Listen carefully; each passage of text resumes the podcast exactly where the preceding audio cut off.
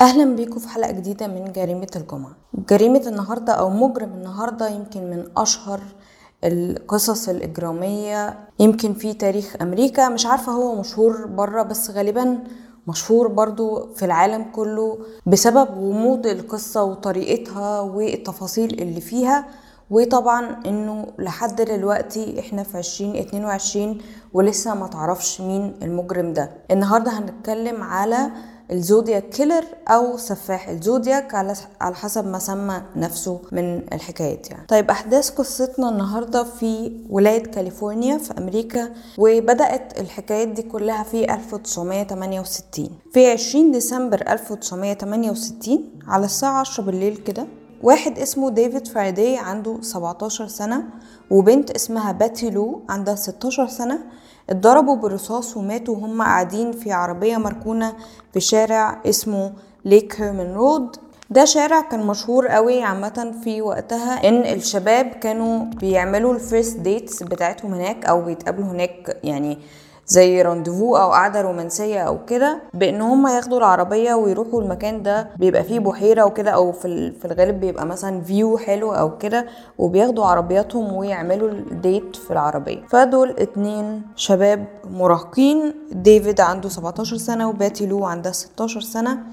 اتضربوا بالرصاص وهم قاعدين في ال date بتاعهم في شارع Lake Herman Road لقوا الجثة بتاعت بيتي لو تقريبا على بعد 9 متر من العربية. ديفيد كان لسه عايش لما البوليس وصل بس للأسف مات في السكة للمستشفى. الكلام ده في الستينات يعني فما كانش مشهور قوي موضوع ال shootings أو إن حد يعني مجهول أو كده يقوم معدي يضرب ناس بالرصاص. وكمان البوليس ما لقوش دليل قوي في مسرح الجريمة إن هم يعرفوا مين اللي عمل كده ولا إن مثلا الضحايا كان ليهم أعداء أو حد عايز ينتقم منهم مثلا لسبب ما أو كده.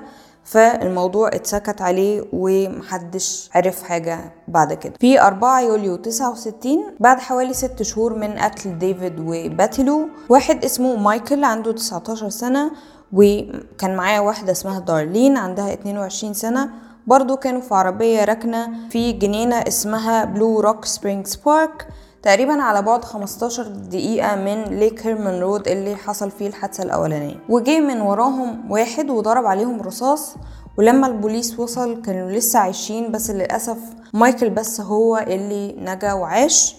وقال إنه فاكر شكل اللي عمل فيه كده ووصفه بإنه راجل أبيض عمره بين 26 و 30 سنة طوله حوالي 172 طبعا أنا ترجمت الوصف اللي هو قال عليه مايكل لأن هما بيتكلموا بوحدة قياسات تانية بتبقى مثلا الوزن بال pound أو الرطل والطول بال feet أو القدم أو كده. فأنا غيرتها بحيث إن إن أنتوا تفهموا آه بنتكلم مثلا في طول كام؟ يعني آه 172 سنتي ده يعني آه 5 فيت 8 ف أو 5 8 زي ما بيقولوا فاحنا بالنسبة لنا صعب إن إحنا نعرف الأطوال دي هنا في مصر أو حتى في الوطن العربي. فعشان كده هتلاقوا الأرقام specific قوي في في الوصف بتاع مايكل ماجو. فزي ما بقول لكم وصفه بإنه راجل أبيض عمره 26 ل 30 سنة طوله حوالي 172 سنتي ووزنه على الأقل حوالي 90 كيلو وشعره curly وبني فاتح وكمان مايكل لاحظ إن وشه كان كبير عن العادي أو عن ال average يعني كان راسه كبيرة على جسمه يعني. بعد ساعة من الحادثة دي حد اتصل بالبوليس وقال إن هو اللي ضرب الرصاص على مايكل ودارلين. مش بس كده وكمان قال إن هو المسؤول عن قتل بيتي لو وديفيد اللي هما الحادثة الأولانية. في 1 أغسطس 1969 في ثلاث جرايد في ولاية كاليفورنيا أو في سان فرانسيسكو بالتحديد سان فرانسيسكو كرونيكل وسان فرانسيسكو اكزامينر وفاليهو تايمز هيرالد دول ثلاث جرايد أو صحف كل واحد فيهم جالهم جواب مكتوب بالإيد لواحد بيقول إن هو اللي عمل الجريمتين دول. الجوابات دي تضمنت تفاصيل الجرائم اللي بتأكد إن اللي كاتبها هو فعلا القاتل. وفي الثلاث جوابات اللي اتبعتوا للصحف دول كانت الامضاء علامة دايرة كده جواها زي كروس أو صليب. والعلامة دي هي أشهر حاجة بتميز الزودياك كيلر أو سفاح الزودياك يعني لحد وقتنا النهاردة. ومع الجواب بعت زي شفرة كده وأكواد غريبة قوي وقال إن الشفرة دي لو لو اتأكد هيعرفوا مين هو اللي بعت الجوابات ومين هو المجرم اللي بيدوروا عليه. وهدد الجرايد دي إن هي لو ما نشرتش الشفرة هيكمل في القتل في الناس والجرائم اللي هو بيعملها. فطبعا خوفا يعني من أي جرائم زي ده تحصل الجرايد دي فعلا نشرت الجواب والشفرة أو الكود اللي هو بعته. في 4 أغسطس بعد جواب تاني والجواب ده بيقول الآتي. معاكم الزودياك. وده تقريبا كان أول مرة يسمي نفسه زودياك فبيقول معاكم زودياك عايز أجاوب على تساؤلكم على تفاصيل الوقت الحلو اللي قضيته في فاليهو. أنا هبقى سعيد لما أديكم معلومات أكتر. بس بالمناسبة البوليس مبسوط بالشفرة ولا إيه؟ لو لأ قولوا لهم يروقوا كده لو فكوا الشفرة هيقدروا يجيبوني. طبعا أنا بترجم الجوابات أو الرسائل اللي هو كان بيبعتها طبعا كانت بتبقى بالإنجليزي وكمان بحاول أوصل الطريقة اللي قايل بيها الجواب أو أوصل الساركازم أو السخرية أو الطريقة اللي هو كاتب بيها الجواب عشان تفهموا طريقته في الكلام أو طريقته في الرسائل اللي هو بيبعتها إذا كان للبوليس ولا للصحف. بعد كده في 8 أغسطس بعديها بأربع أيام على طول في كابل قدروا يفكوا الشفرة وتقريبا قعدوا يوم كامل عشان يقدروا يفكوا الشفرة دي. ودي كانت رسالة الزودياك بعد ما فكوا الشفرة. الرسالة بتقول أنا بحب القتل عشان هو ممتع جدا ممتع أكتر من صيد الحيوانات اللي بتتاكل في الغابة. علشان الإنسان هو أخطر حيوان. القتل بالنسبة لي تجربة مشوقة جدا وأحلى من أي علاقة مع واحدة. وأحلى حاجة فيه إني لما أموت أنا هتولد من جديد في الجنة وكل اللي قتلتهم هيبقوا عبيدي.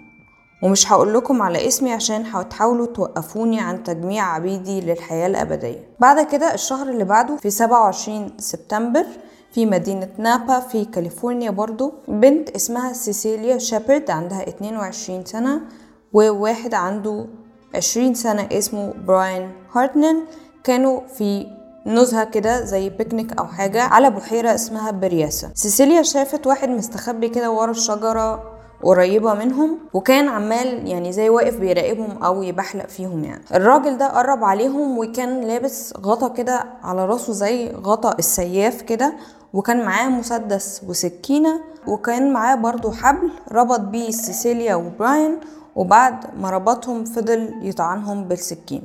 للأسف سيسيليا ماتت في المستشفى بعد ما نقلوها المستشفى على طول ماتت بس الحمد لله براين نجا. بعد الحادثة بساعة حد اتصل بالبوليس وقال إن هو المسؤول عن الجريمة دي وقفل السكة. وبراين وصف للبوليس برضو شكل الراجل اللي دخل عليهم ده ووصفوا بان هو طوله حوالي 172 سنتي ووزنه ما بين 100 و 115 كيلو كده. وإنه شاف شعره طالع من الغطا اللي كان على راسه وإن هو بني و curly برضو وفي مسرح الجريمة البوليس لقى رسالة محفورة على عربية براين. الرسالة دي حرفيا مكتوب عليها تواريخ كل الجرائم اللي عملها. الجريمة بتاعت بيتي لو وديفيد والجريمة بتاعت مايكل ودارلين وكمان تاريخ الحادثة اللي هو لسه عاملها دلوقتي أو الجريمة اللي هو لسه عاملها دلوقتي بتاعت سيسيليا وبراين. بس في حاجة غريبة إن التواريخ اللي اول جريمتين كاتبهم بالأرقام والجريمة اللي هي لسه عاملها دلوقتي اللي هي سيسيليا محاولة قتل براين وقتل سيسيليا كاتبها بالحروف يعني كاتبها سبتمبر بالحروف بدل بالأرقام. وكاتب الساعة وكمان كاتب السلاح اللي قتل بيه سيسيليا وحاول يقتل بيه براين لما البوليس حاول يتتبع المكالمة اللي جات لهم دي لقوا إن المكالمة اتعملت من كابينة تليفونات قريبة قوي من ال police department أو اللي هي مركز بتاع الشرطة. فراحوا على طول الكابينة دي يمكن يلاقوا أي دليل أو علامة على مين المجرم. للأسف ما لقوش حاجة. وفي حاجة غريبة قوي في الجريمة دي بالذات إن ال park ranger أو اللي هو العامل النظافة أو العامل اللي بيبقى شغال في ال park اللي كان فيها آه سيسيليا وبراين قرر إن هو يعمل خير أو يعمل آه حاجة يعني جميلة للشرطة إن هو نظف لهم مسرح الجريمة ولم الحاجات من مسرح الجريمة وحطها في الأوضة اللي هو شغال فيها. وطبعا بالنسبة لأي يعني الواحد لما بيتفرج على فيلم أو مسلسل بتاع جريمة أو crime scene أو اللي هي مسرح جريمة أو تحقيقات أو كده أول حاجة يعني أساسيات ABC أو ألف ب تحقيقات إن محدش يقرب من مسرح الجريمة فال park ranger ده هو الشخص اللي شغال في الحد... الحديقة أو المكان اللي كان خارجين فيه آه، سيسيليا وبراين. قرر إن هو عشان بيعمل خير وكده ينظف لهم المكان يروق لهم المكان عشان يعرفوا يعملوا شغلهم كويس. وطبعا ده حطه تحت الشك من الشرطة وشكوا فيه طبعا إن هو ممكن يكون هو وبيخبي آه، مثلا مطرح جريمته أو كده بس حققوا معاه وما طلعش هو وكان بعيد خالص عن الجريمة. فللأسف الشرطة ما لقتش دليل يعني قوي قوي في المسرح الجريمة بتاع آه، سيسيليا وبراين.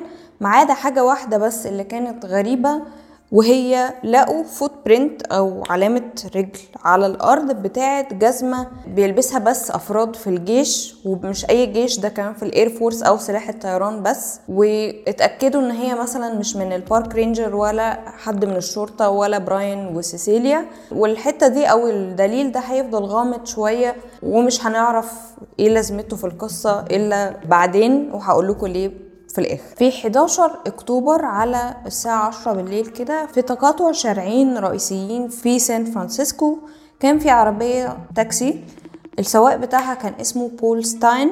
السواق اتضرب بالرصاص من الراكب اللي كان معاه في التاكسي وبالصدفة كان في بنت مراهقة أو مجموعة شباب مراهقين كده كانوا بيتفرجوا في الشباك وشافوا الحادثة ولحقت تشوف شكل المجرم اللي عمل كده. كلمت البوليس ووصفت لهم شكل الراجل اللي هي شافته. برضو قالت إن طوله حوالي 172 سنتي ووزنه حوالي 90 كيلو جرام وإن شعره بني محمر وسنه ما بين الخمسة وعشرين والتلاتين وإنه كان لابس نظارة الشمبر بتاعها تخين شوية. بعدها البوليس بدأ يتحرك في محيط المنطقة اللي هم كانوا فيها يدوروا على أي حد بالمواصفات دي. لحد ما وقفوا راجل في نص الطريق والراجل ده برضو كان مواصفاته قريبة شوية من مواصفات البنت ووقفوه في نص الطريق وكل اللي عملوه إن هم سألوه إذا كان شاف حد شكله مريب أو غريب وبيهرب مثلا أو بيجري وبس. وهو ده كل اللي عملوه. ناس كتير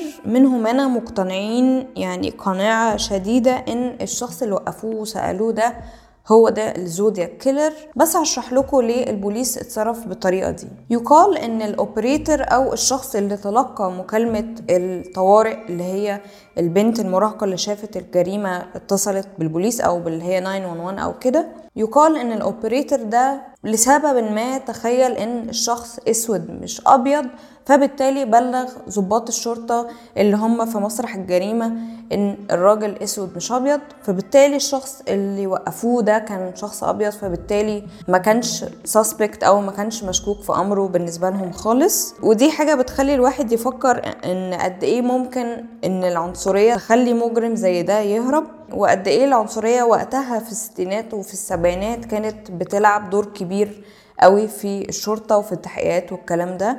وزي ما بقول لكم ناس كتير مقتنعة إن الشخص اللي وقفوه ده هو كان الزودياك وطبعا خلع من قدامهم ما ظهرش تاني ومعرفوش يجيبوه وبعد 3 أيام بالظبط من الحادثة دي البوليس جاله رسالة لطيفة قوي من الزودياك.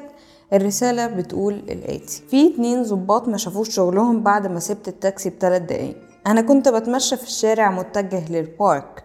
وعربية البوليس وقفتني وواحد من الضباط سألني إذا كنت شفت حد مشكوك في أمره أو شكله غريب في الخمس العشر دقايق اللي فاتوا. أنا قلت لهم آه شفت واحد بيجري من هنا وكان معاه مسدس. البوليس جريوا بالعربية في اتجاه ما شاورت لهم وأنا اختفيت في ال park على بعد شارع ومحدش عرف طريقي. وكان في الجواب برضو كاتب لهم إنه سايب أدلة مزيفة في التاكسي عشان يتوه البوليس والفكرة إن البوليس لقوا بصمات بالدم على التاكسي بس أنا متخيلة أو من وجهة نظري إن هو افتكر إن هو ساب دليل ضده في التاكسي فراح باعت الرسالة دي عشان يلخبط البوليس ويقول لهم على فكرة أنا سبت لكم دلائل مزيفة علشان ما يروحوش يدوروا وراه. يعني قمة في الذكاء وقمة في الغباء من البوليس. لأن فكروا فيها علشان يسيب بص يعني بصمة بالدم على التاكسي أو العربية. لو هي مزيفة معناها إنه لازم يجيب مثلا حد يقول له هات إيدك أما احطها في الدم وأحطها على العربية يعني غريبة شوية. فأنا مقتنعة جدا إن هو نسي إن هو مثلا يمسح الحتة دي أو يشيل البصماته من الحتة دي.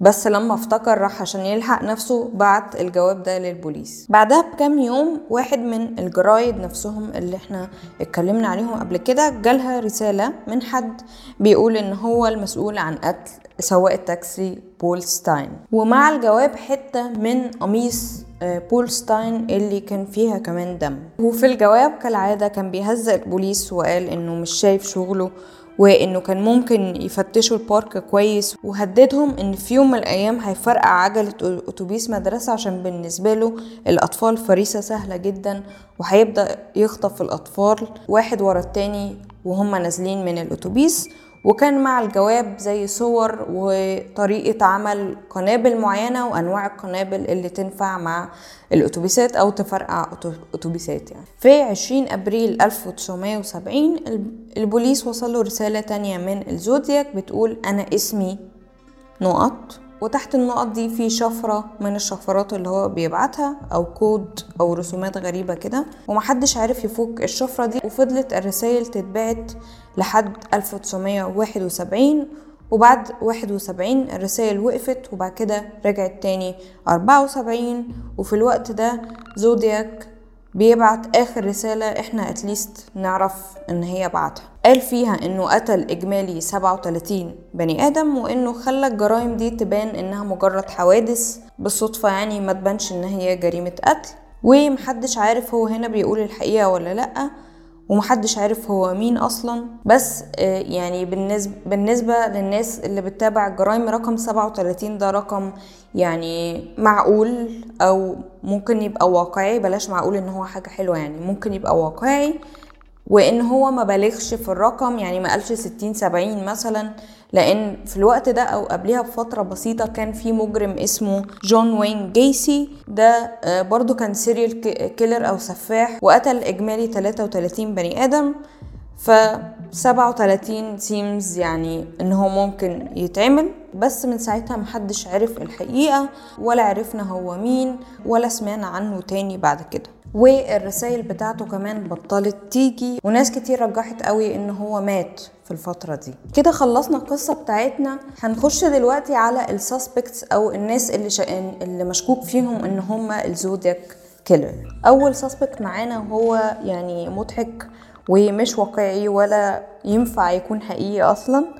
هو شخصية اسمها تيد كروز. وتقريبا ده واحد كان مرشح لرئاسة أمريكا يعني في الفترة بين 2015 و 2016 واصلا يعني الناس ب... يعني ال argument إن هم شاكين إن هو الزودياك إن هو يشبهه شوية أو يشبه الرسومات أو اللي هو ال composite sketch بتاع زودياك killer هي دي ال argument الوحيدة.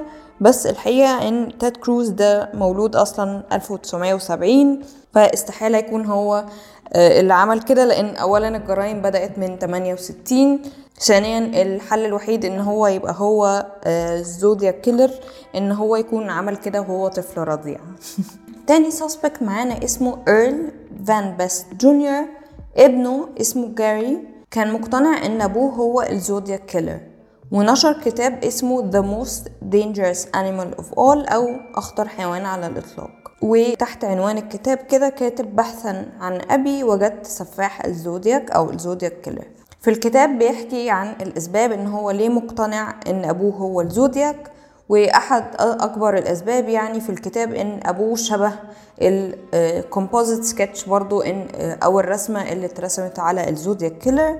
وطبعا دي تعتبر يعني حجة ضعيفة قوي دليل تاني بالنسبة له إن اسم أبوه إيرل كان واحد من الاحتمالات لما كانوا بيحاولوا يفكوا يفكوا شفرة اسم الزودياك وكمان حاول يجيب آه، خبير خطوط عشان يقارن خط الزودياك killer بخط أبوه على إمضته أو اسمه في قسيمة الجواز. والخبير قال إن في تشابه بينهم أو إن هما متطابقين. بس عرفنا بعد كده اللي كتب الاسم آه، في القسيمة هو القسيس بتاع الكنيسة اللي اتجوز فيها إيرل أو اللي هو أبو جاري. ومش إيرل هو اللي كتب الاسم. وجاري برضو حاول إن هو يقارن ال DNA بتاع أبوه مع ال DNA بتاع الزودياك من الطوابع اللي كانت على على الرسائل. يعني عارفين الطوابع بنلحسها عشان نلزقها على الجوابات. فجاري حاول إن هو يقارن ما بين ال DNA بتاعهم بس الحقيقة إن أصلا البوليس ما وافقش إن هو ياخد من ال stamps أو الطوابع دي يقارن ال DNA بتاعهم. تالت suspect معانا أو تالت مشتبه فيه واحد اسمه لورنس كين كي الراجل ده عمل حادثة في 62 وبسببها جاله زي تلف دائم في المخ أو يعني brain injury of يعني some sort. ومعرفش أنتوا عارفين المعلومة دي ولا لأ بس لما حد يعني في الغالب لما حد بيجيله brain injury أو بيحصل له حاجة في المخ احتمال كبير ده يأثر على الشخصية أو بيبقى فيه تغيير في الشخصية بسبب إن في حاجة في المخ يعني. فكتير من صحابه وعيلته قالوا فعلا إن شخصيته اتغيرت وقالوا إن تصرفاته بقت غريبة وإن بقت حالته النفسية على طول مش مستقرة. فليه هو سسبكت اسم كين برضو أربع حروف زي إيرل بالظبط. وكان ماشي مع الشفرة بتاعة الزودياك. ودارلين اللي هي ضحية الجريمة التانية كان عندها أخت. فكانت بتقول إن كين كان بيراقب دارلين وبيضايقها في الكام أسبوع اللي قبل وفاتها على طول. وفي 1970 كين راح يعيش في منطقة اسمها ساوث ليك تاهو أو جنوب بحيرة تاهو برضو في ولاية كاليفورنيا يشتغل في فندق هناك. في نفس السنة اللي هو راح يشتغل فيها في ساوث ليك تاهو أو في فندق هناك في واحدة اسمها دونا اختفت من نفس المنطقة بتاعت جنوب بحيرة تاهو اللي أنا بقولكوا عليها وكانت بتشتغل في نفس الفندق. بس في ناس مش مقتنعة إن لورنس كين هو الزودياك وتعالوا أحكي لكم ليه بيقولوا كده. في 22 مارس 1970 في واحدة اسمها كاثلين جونز كان معاها baby وكانت راكبة العربية بتاعتها وسايقة على الطريق السريع أو ال highway في سان فرانسيسكو. في واحد بعربية جه جنبها ووقفها وقال لها على فكرة العجل بتاعك فيه مشكلة وأنا ما عنديش مشكلة أصلحهولك. ففعلا وثقت فيه ووقفت على جنب والراجل بدأ يصلح لها العجلة بس هو في الحقيقة إن هو كان بيلعب فيها مش بيصلحها لها ولا حاجة وفك مسامير معينة أو حاجة في العجلة يعني. فلما جت تتحرك بالعربية مفيش تقريبا خطوتين ولا حاجة العجلة طارت من مكانها أو حاجة يعني العجلة طلعت من مكانها. فالراجل عمل نفسه مهتم اللي هو يا بقى ونعمل إيه وبتاع فقال لها تعالي اركبي معايا أوديكي لحد متخصص يصلح. فأول ما ركبت معاه العربية فعلا بدأ يهددها ويقول لها أنا هقتلك وانتي اللي عليكي الدور وأنا هنهي على حياتك دلوقتي وخدوا بالكم هي معاها بيبي فالزودياك كيلر أو اللي هو المجرم اللي معاها عمل حاجة غلط في السواقة تفهموش كان فيه دخل دخل غلط وعايز يرجع أو حاجة شبه كده فوقف العربية. في اللحظة اللي هو وقف فيها العربية كاثلين خدت البيبي بتاعها ونطت من العربية في فيلد كده أو زي أرض فاضية وفيها حشايش أو زرع عالي وراحت نايمة على الأرض يعني مسطحة نفسها على الأرض بحيث إنها ما تبانش والكلام ده كان بالليل فده يمكن أذكى حاجة كان ممكن تعملها كاثلين عشان ما يقدرش يلاقيها. فالزودياك نزل طبعا من العربية دور عليها كان معاه كشاف ويحاول إن هو يدور عليها في وسط الحشائش دي أو الزرع اللي هي كانت مستخبية فيه. بس ما عرفش يلاقيها. وكمان هو ما حاولش يدور كتير لأن الطريق كان عليه عربيات وعربيات نقل وكده فما كانش عايز أي اتنشن أو حد يشوفه أو ياخد باله منه. فقرر إن هو يمشي ويسيب المكان وتقريبا كده كاثلين هي الوحيدة اللي قعدت فترة مع Zodiac Killer وشافت وشه. بعدها البوليس جاله رسالة من الزودياك مكتوب فيها إن هو معاه لستة كده أولها الست اللي معاها baby على حسب ما هو كاتب يعني وكاتب فيها أولها الست اللي معاها ال baby اللي أنا عملت معاهم رحلة بالعربية مشوقة جدا. فبالتالي ده بيأكد إن اللي كان مع كاثلين ده هو ال Zodiac Killer.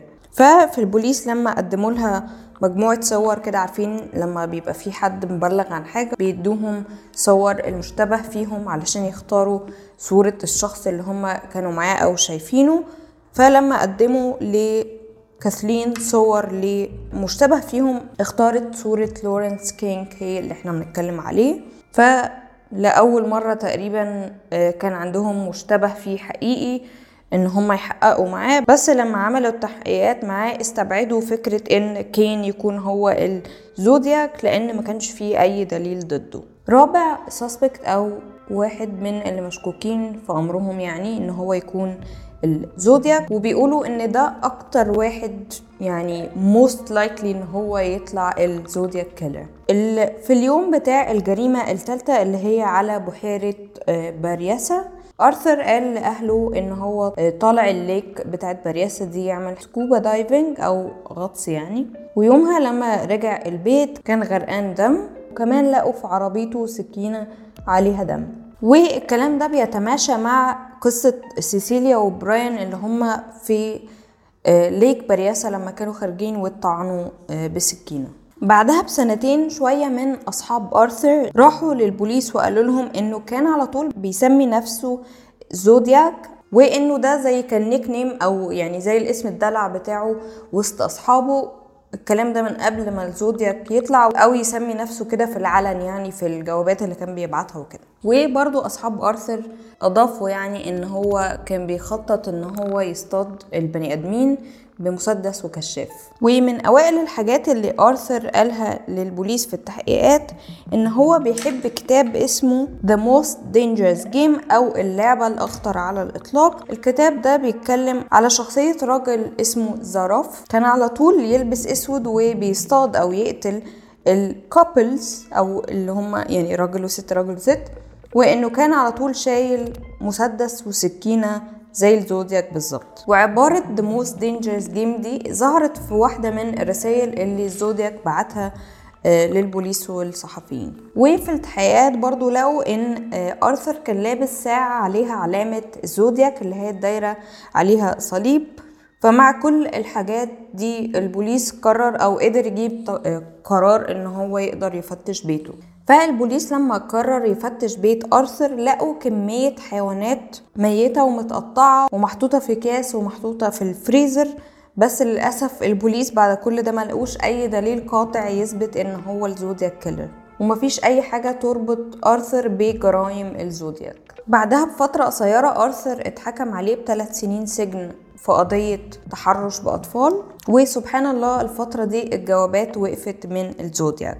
أرثر خرج من السجن في أغسطس 77 وبعد ست شهور بالظبط زودياك بعت رسالة جديدة بيقول فيها إنه رجع والبوليس حاول يعمل تحليل ال DNA بتاع الزودياك من الجوابات اللي بعتها بس في الآخر ما وصلوش لحاجة والقضية نامت تاني. بتعدي 13 سنة وفي أغسطس 1991 في سجن مدينة اسمها سان هوزي في كاليفورنيا برضو سجين اسمه رالف سبينالي كان بيحاول يعمل deal مع البوليس عشان يخرج من السجن فقال للبوليس إن آرثر لما كان معاه في السجن قال له إن هو اللي قتل بول ستاين اللي هو سواق التاكسي اللي اتقتل آه، اللي حكت لكم عليه فالبوليس اتقابلوا مع مايكل ماجو اللي هو الناجي من حادثة الزودياك التانية عشان هو اللي كان شاف وش الزودياك وهو وكاثلين بس كاثلين غالبا يا إما معرفوش يوصلوا لها أو هي اللي رفضت آه، تتدخل تاني في مواضيع الزودياك دي.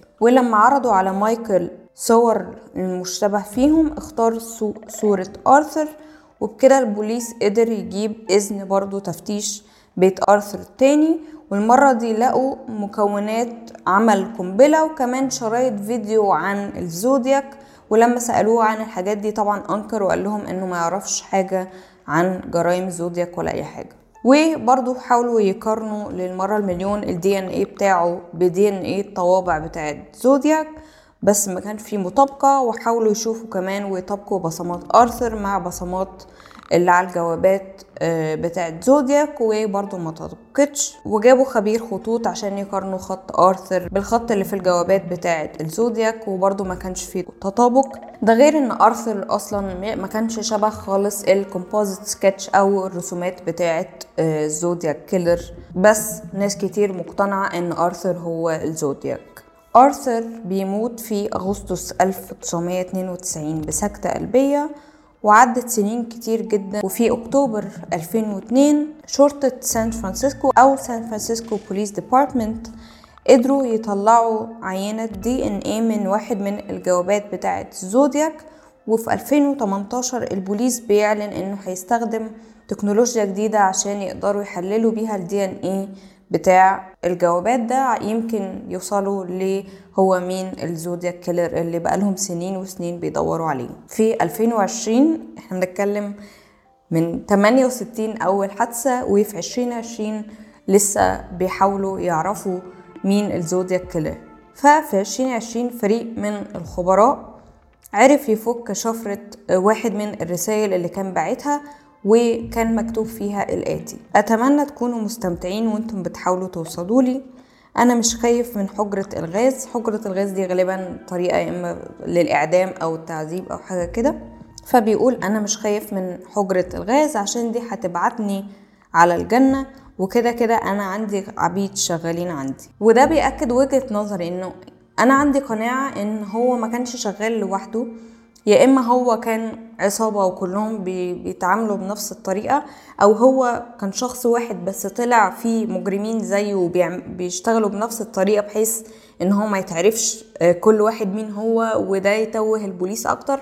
أنا مقتنعة يعني عندي قناعة كده داخلية إن هو ده اللي حاصل لأن يعني أكيد مش شخص واحد اللي قدر يعمل كل الكلام ده يعني يقتل 37 بني آدم وما يقدرش يسيب ما يغلطش غلطة واحدة إن هو يسيب مثلا أثر ليه أو دليل البوليس يقدر يمشي وراه ويعرفه. وكمان إن هو يعمل الكود والشفرة والكلام ده عشان يتوه البوليس أكتر وأكتر. أكيد ده مش شغل شخص واحد. وكمان فكرة إن مفيش دي ان إيه متطابق مع حد من المشتبه فيهم معناها إن ممكن يكون في كذا دي ان إيه أصلا ما هوش دي ان إيه واحد اللي بيدوروا عليه. في أكتوبر 2021 اللي هو من كام شهر بالظبط مجموعة من ضباط ونيابة وناس شغالة في ال law enforcement عامة وقضاه ومجموعة كده واضح إن هما يعني متخصصين في القضية دي بالذات أو مركزين مع القضية دي بقالهم فترة بيسموا نفسهم Case Breakers أو الناس اللي بتحل القضايا يعني. بيشتغلوا على قضية الزودياك وفي أكتوبر 2021 بيقولوا إن هم عرفوا مين ال Zodiac Killer ومن وجهة نظرهم هو بطل حرب في سلاح الطيران في الستينات وإنه كان مسؤول عن جرائم جرائم القتل اللي كانت حاصلة في سان فرانسيسكو وإن هو مات في 2018 بس البوليس أو ال San Francisco Police Department مش مقتنعة بالكلام ده ولسه مستمرة في التحقيقات والبحث عن ال Zodiac Killer وبتقول إن الأدلة اللي ال Case Breakers دول طلعوها مش كافية بالنسبة لهم. بس عايزة أفكركم بالدليل الوحيد اللي لقوه في مسرح الجريمة بتاعه سيسيليا وبراين لما لقوا علامة لجزمة بتاعت جيش فممكن يكون ده بي support ال argument بتاعت ال Case Breaker إن ال Zodiac Killer يكون آه واحد من المحاربين القدامى يعني وإن هو كان شغال في ال Air Force أو سلاح الطيران لأن نوع الجزمة اللي لقوها أو اللي لقوا ال print بتاعها في مسرح الجريمة بتاعت سيسيليا وبراين كانوا قالوا وقتها إن النوع الجزمة دي بس بيستخدمها سلاح الطيران وسلاح حاجة تانية. أنا مش فاكرة نوع جزمة معين في النعل بتاعها مش عارف بيعمل إيه علشان يخلي الضباط أو الناس اللي في الجيش يقدروا يقفوا على جناحات الطيارة وحاجات غريبة كده. من حاجة بقى غالبا ما بتزحلقش أو كده يعني. فال footprint اللي لقوها في مسرح الجريمة ده بت support ال argument بتاعت ال Case Breakers إن ال Zodiac Killer هو ضابط جيش أو واحد من محاربين في سلاح الطيران. الله أعلم مفيش حاجة قديمة بما إن البوليس كمان حس إن ده دليل مش مش دليل كافي إن إن يثبت إن ده ال Zodiac Killer. البحث مستمر عن ال Zodiac Killer بعد معرفش يعني مش عارفة أحسب كام سنة دلوقتي 8 68 ل 2021 إحنا النهارده في 2022 ولسه مفيش دليل قاطع.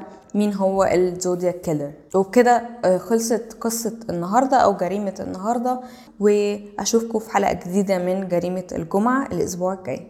باي.